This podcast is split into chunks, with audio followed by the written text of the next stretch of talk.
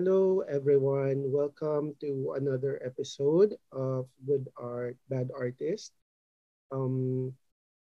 As I said in the previous episode, I will not try na to describe the art of my guests kasi I think it's better if you look at it on your own or familiar na kayo with their work beforehand. I'm sure you listen to this probably because you already know who the artist is. Maraming artists of our generation are trying to show their nationality or their love for country, their Filipino-ness in their art, which is a good thing. Pero what I like about our guest is it seems very natural and it seems very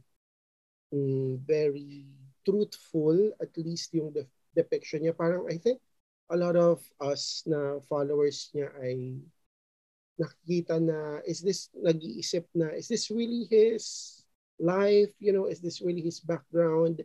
And I'm always, every time nagpo-post siya ng illustration na amaze ako na the ideas are so familiar yet parang hindi ko naisip or most of us hindi natin naiisip pero ang impressive niya because he comes up with it. Anyway, sobrang walang eloquence yung description ko. So let me just introduce him. Please say hi to our guests. Ladies and gentlemen, we have Malayo Pa Ang Umaga with us. Yay! Magandang gabi po sa mga tagapakinig ni Electromilk at salamat kay Shin, pwede ba kitang tawagin na Shin? Yeah. Salamat kay Shin sa pag-imbita. Anyway, so first question na kaagad. I don't know when you started posting online, pero I think at some point, nagulat na lang ako that your work exists, na ito nga ay si Malayo Pa Ang Umaga, the artist, no? So I guess my first question is, the persona or the art, the kind of art that you post today, parang kailan siya nag-umpisa that you draw this way? And kailan mo rin na-recognize or paano na ito yung direction of art that you want to do? Siguro, gaya ng mga ibang artist din naman, hindi ako nagsimula dun sa kung anong meron akong ginagawang art ngayon. At siguro, posible sa hinaharap sa future, baka mag-iba pa to, hindi ko rin alam, di ba? Pero yung art, siguro na natuklasan ko lang siya na pwede kong ituloy kung ano man yung sinubukan kong i-post noon dati o ipakita sa tao. Kasi nga perang na medyo napapansin na, especially siguro ng ibang mga artist din na tinitingala ako. So parang siguro nasa tamang landas ako, no, sa pagdating sa kumbaga sa art na dinedevelop ko. Pero hindi ako nagsimula sa ganun. Ano rin ako, maraming klase ng wala akong siguro matuturing ng ibang tao na style yung kung anong meron ako ngayon.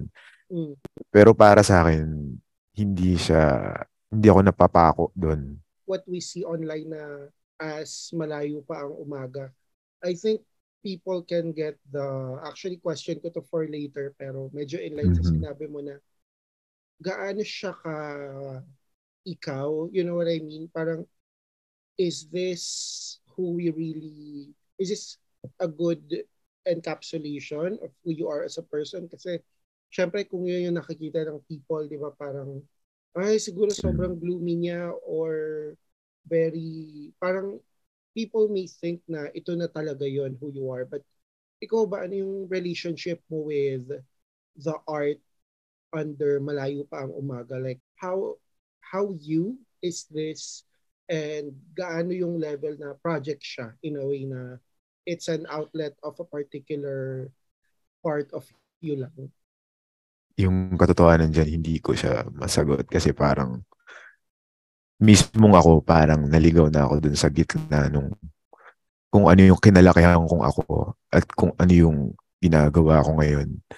Kumbaga, siguro may punto rin sa panahon na sabi ko, baka ano lang talaga to, parang pa-cool na ano lang identity, kunwari, ganyan. Pero minsan tinatanong ko ng sarili ko, what if ako pala talaga to? Tapos, kumbaga nakilala ko kung ano yung gusto ko, nakilala kung ano yung...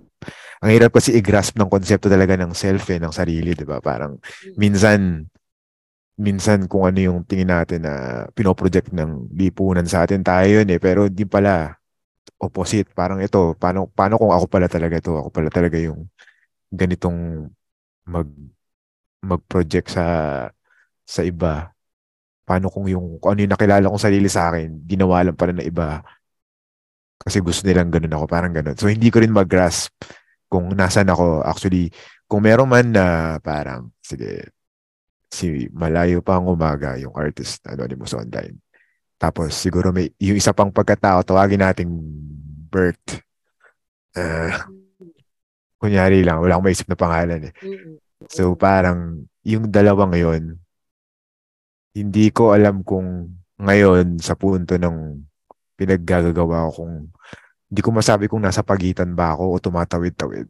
Pero, ang pinakasigurado lang is nakaka-influence yung kung anumang side, nai-influence na yung isa't isa. Parang ganun.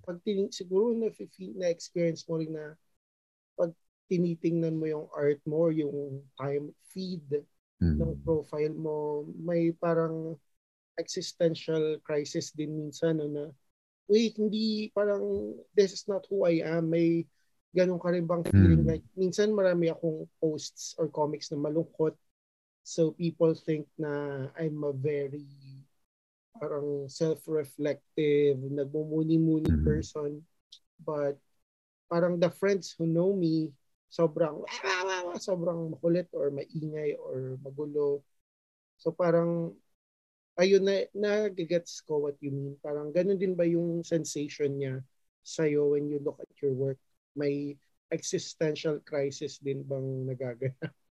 Meron din, tama. Pareho din naman tayo ng nararamdaman doon sa mga ginagawa natin. Tsaka hindi rin siya maiiwasan eh. Especially kung isa kang lumilika. Kasi hindi naman tayo lumilika ng galing sa wala lang eh. May pinaguhugutan tayong something eh, di ba? Parang kahit tumulala ka lang sa isang sulok, yung maiisip mo, may pinanggalingan na pakiramdam yan eh. So parang ganun din yung nararamdaman ko minsan. Pero kasi parang siyang pag tinatanong ako, ano bang inspiration mo? Ano bang usual na tanong sa isang artist kung ano nag-inspire sa'yo? Nagawin yan sa style. Ang hirap sabihin kasi parang, ano yan eh, kunyari, bigla kang nagalit out of the blue or nalungkot ka na lang bigla. Hindi mo naman masasabi agad na bakit eh. Unless meron talaga nag-trigger. Pero minsan may mga panahon talaga na parang, ay okay ako ngayon na parang masaya lang or and then biglang, alam mo yan, biglang maiinis ka na lang or magagalit ka na lang or may sudden spike ng emosyon, di ba? Parang feeling ko ganun din yung hindi mo masagot kung ano nakapag-inspire sa'yo nung ginawa mo yung ano yun. Kasi ang hirap din i-hawakan eh kung ano yung nangyari sa'yo nung time na yun. May bridge between kung sino yung artist tas yung art na ginagawa nila. Pero yung gitna nun parang sobrang vague, alam mo yun? Oo. Yeah, kaya nga actually yung tanong na inspiration, hindi ko siya binulet or hindi ko siya inilista kasi may mga ma-identify naman na I guess more or less inspiration for you na there's a lot of your works na may Filipino motifs na yung mga plants na nakikita natin sa bakuran in the province or mga santo, di ba, mga Catholic imagery and so on, or mga childhood, di ba, mga marami kang works na pulling din from childhood activities and mga ganong imagery and elements na ayun nga, nakakahanga for me kasi sobrang familiar niya pero parang ang dating to most people is we didn't, like me, I've been drawing forever na. I didn't ever thought na i-drawing yung aspetong yun ng pang-araw-araw na buhay. I guess kasi nga, sobrang familiar na siya na hindi mo naisipin na artistic yun or hindi mo na maisipin na ka-drawing-drawing yung mga kaldero, di ba? Or yung mga itsura ng bahay ng lola natin or mga banig. Tapos nilalagyan mo pa siya ng ayun nga horror twist na hindi, for me, hindi hiram sa Chinese, Korean, Japanese idea of horror, tas hindi rin siya hiram sa American idea of slasher horror. So, sa totoo lang, nung ginagawa ko rin siya, hindi ko rin naman din naisip na ganun siya i-ano. Kumbaga kanina i-imagine ko dati. Kasi iba sa mga naiisip kong dinodrawing, wala na siya, hindi ko na siya nakikita. Siguro sa bahay namin, yung iba. Pero yung iba na mga memories mo lang yun ng mga dati. Gusto ko lang siyang ilagay sa papel. Tapos parang, tingnan ko lang siya. Pero tas ipopost ko online. Pero kaya hindi, laking pagpapasalamat ko rin dun sa, yung naka-appreciate din dun sa gawa ko at nung in-upload ko na parang, ganun ba? Ganun ba yung ano? The thing. So, nakapaggawa rin ako marami. I think when people imagine Malayo Pa Ang Umaga ay parang na-imagine namin someone in a province na very or an island, Filipino island na medyo wala pang internet masyado. I mean, I'm sure you get the idea. Parang, ako ganun yung medyo na-imagine ko where you are na I'm sure hindi rin naman super accurate. How do you feel about that? Kung ano yung na-imagine siguro mo at ng tao na, yun, medyo rural, halaman, puno, probinsya. Ganon, oo. Kasi, natanong na rin sa akin to kunyari, bakit ganun yung ano mo, yung mga dinodrawing mo bintana, yung mga dinodrawing mo hagdan. Kasi ganun yung bahay ko talaga. Kasi yun na nakikita ko lagi. Yun din yung kinakatakot ko dati, yung mismong bahay namin. Tsaka yung, kung ano man yung mga dinodrawing ko na nakakatakot. I guess, ang natatouch mo rin na hindi ko nakikita recently is yung relationship ng tao with the fears and the anxieties na meron talaga tayo kasi in your works, hindi naman palaging kalaban yung mga entities na nakakatakot. Diba? Minsan yung mga bata naging friends nila and so on or na loved one nila na lumipas na parang the paranormal elements in your work ay syempre nakakatakot or mangangain ng bata. Tapos minsan, sila yung nagliligtas or sila yung nag-aalaga or nagbabantay dun sa mga batang probinsya na malilikot. Like, ano yung thought process behind how you create yung mga scary stuff and imagery? Una sa pagiging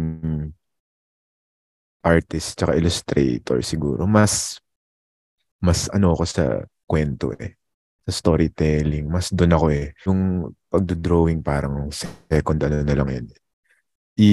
Yung mga kwento ko, yung iba imagination, yung iba nangyayari talaga, yung iba galing sa kwento usually either ng bata o ng matanda kasi yung lugar namin either extremes bata ang kausap ko kaya sobrang tanda.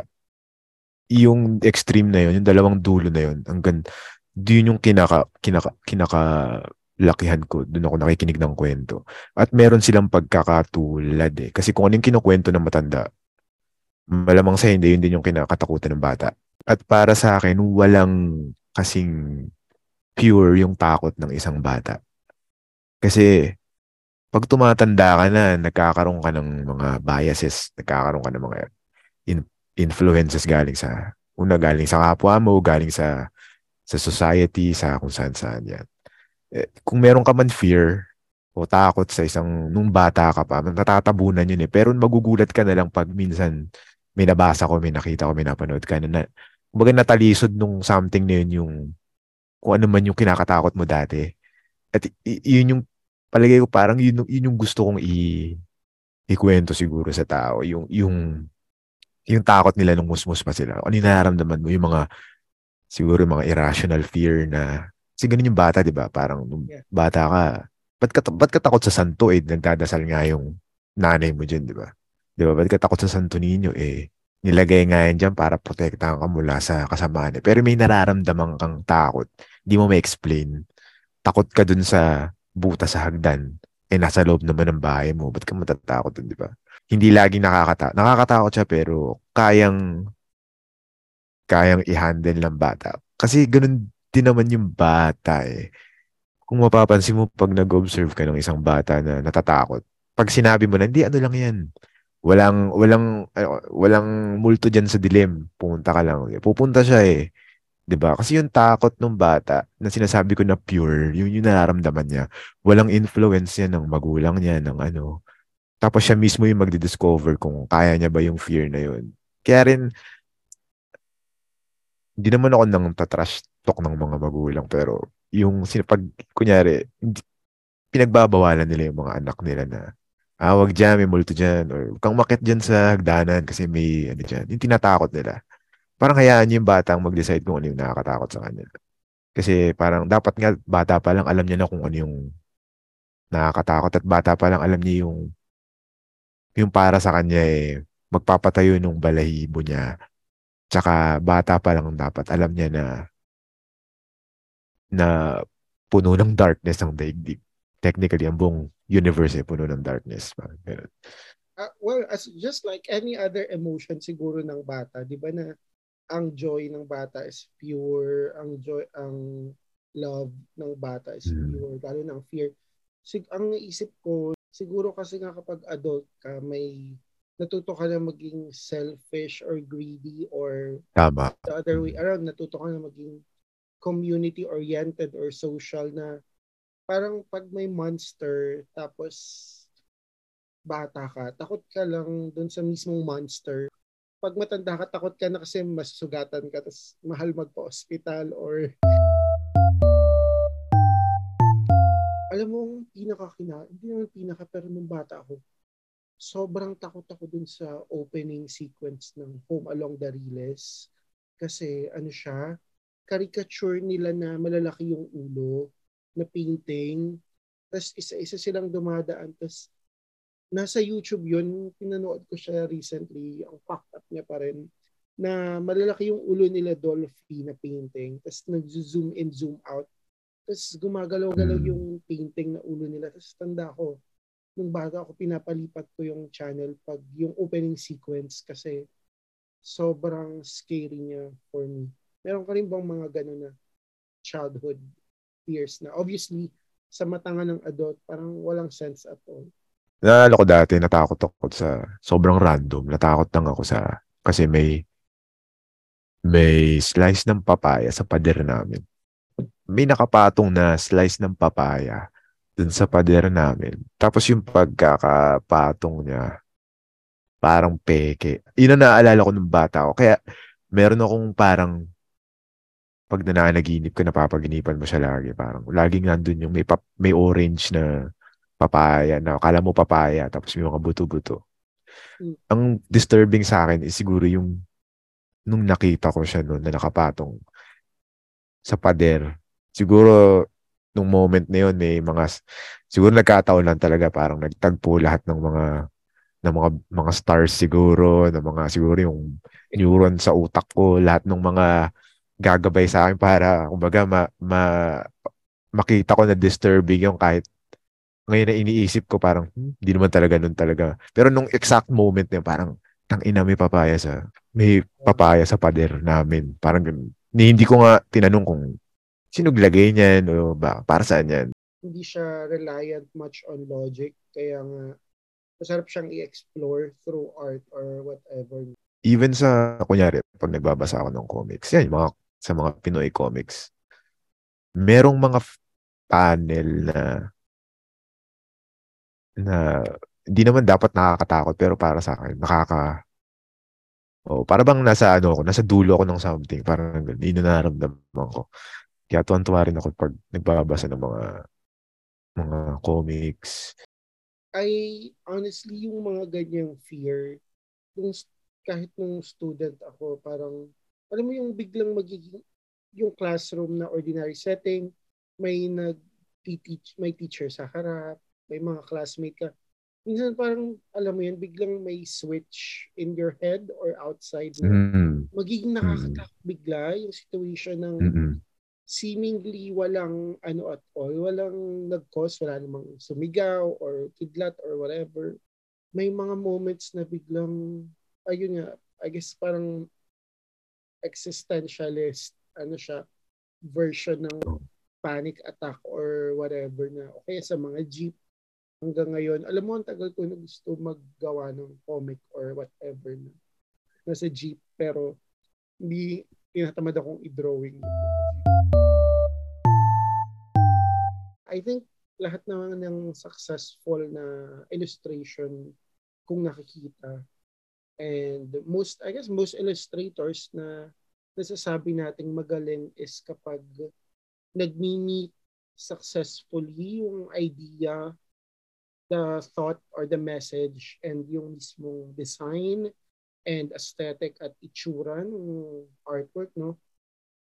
So sa drawings mo, you're very detail-oriented most of the time. Tapos, sharp pa nung ideas or the punchline minsan or the arrangement and so on. What's your drawing process basically? May mga, ano din naman, may mga detalyado talaga akong drawing pag gusto ko talagang i-communicate yung kung ano man yung gusto kong. O yan, kunyari, pag horror or ano, mas detalyado yung ginagawa ko. Pero meron din naman ako na parang mga yung drawing ko lang sa papel tapos kukunan ko lang ng cellphone. Mm-hmm. Pero yung dun sa mas detalyado,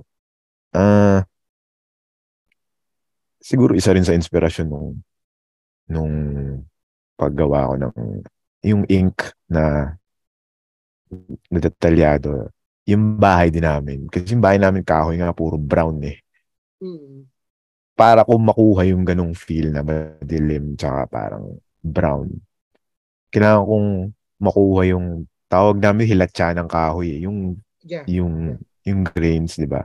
So doon ko siya na eksperimento lang din na kung paano ko makukuha yun.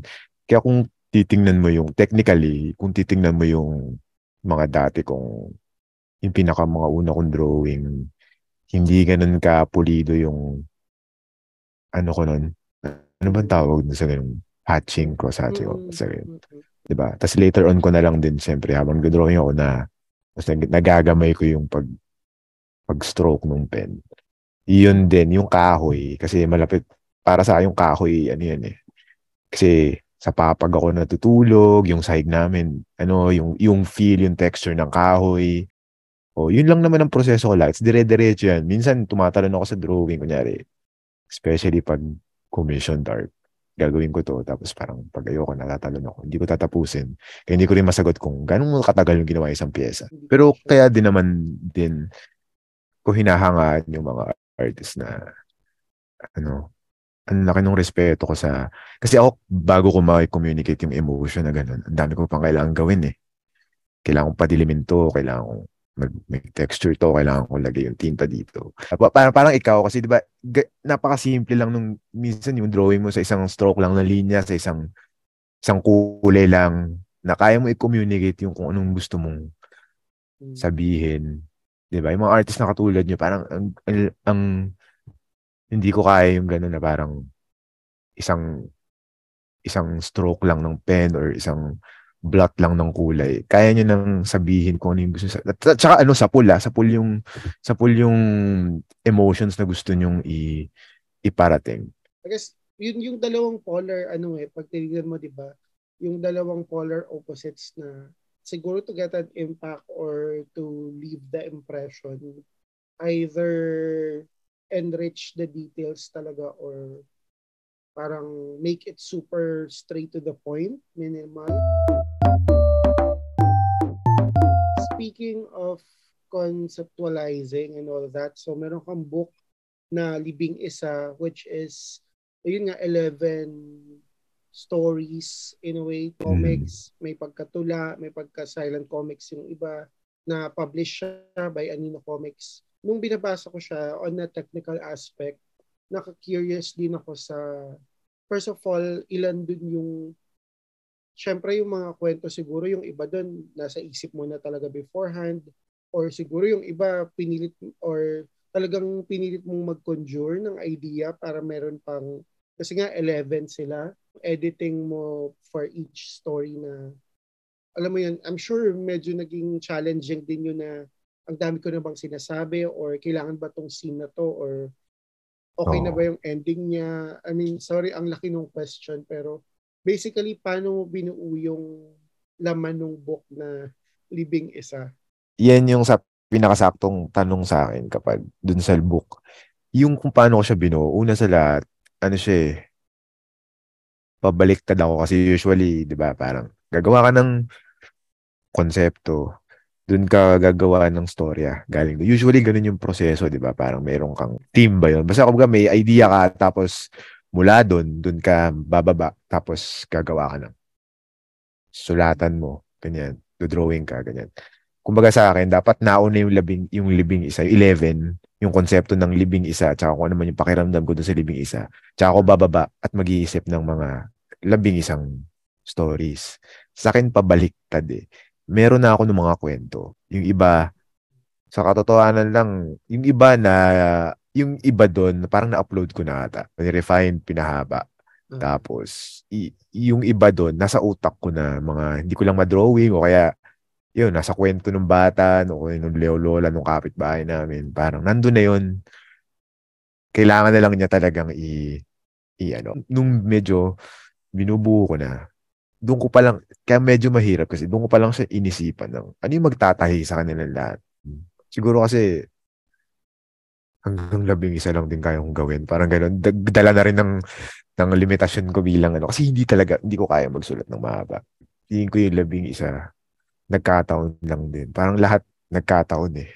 Na hanggang dito lang yung kaya ko. Tapos yun din, na nagkataon na yung mga kwentong meron ako, meron silang similarities na pwede kong itahi dun sa number 11.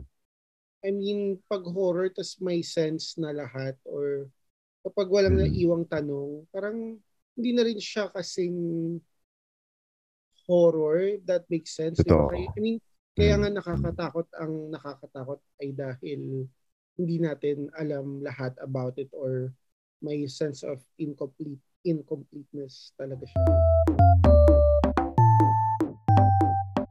The question based on the title of the podcast, no? So for you, Empaw, what makes something good art? Tapos when is someone or a person, whatever, bad artist? Actually, ang sagot siguro dyan yung mismong title ng podcast mo, feeling ko. Ngayon ko lang naisip na parang usually pag good art, malamang sa hindi bad artist yung gumawa niya. Hindi bad in a sense na parang masamang tao, kawatan, parang ang hirap kasing kumbaga pag mabuti kang tao na birhen ka at hindi birhen kasi may parang by the rule at lahat napakalinis mo, righteous ka. Compared mo sa isang tao na ang dami ng ginawang pagkakamali, laging palpak, masama ang ugali, kinakainisan, mga ganyan.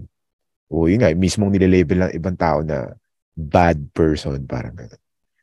Parang para sa akin, may mas posibilidad na makalikha ng isang interesanting bagay yung tao na yun. Kasi ang dami niyang kasitan eh.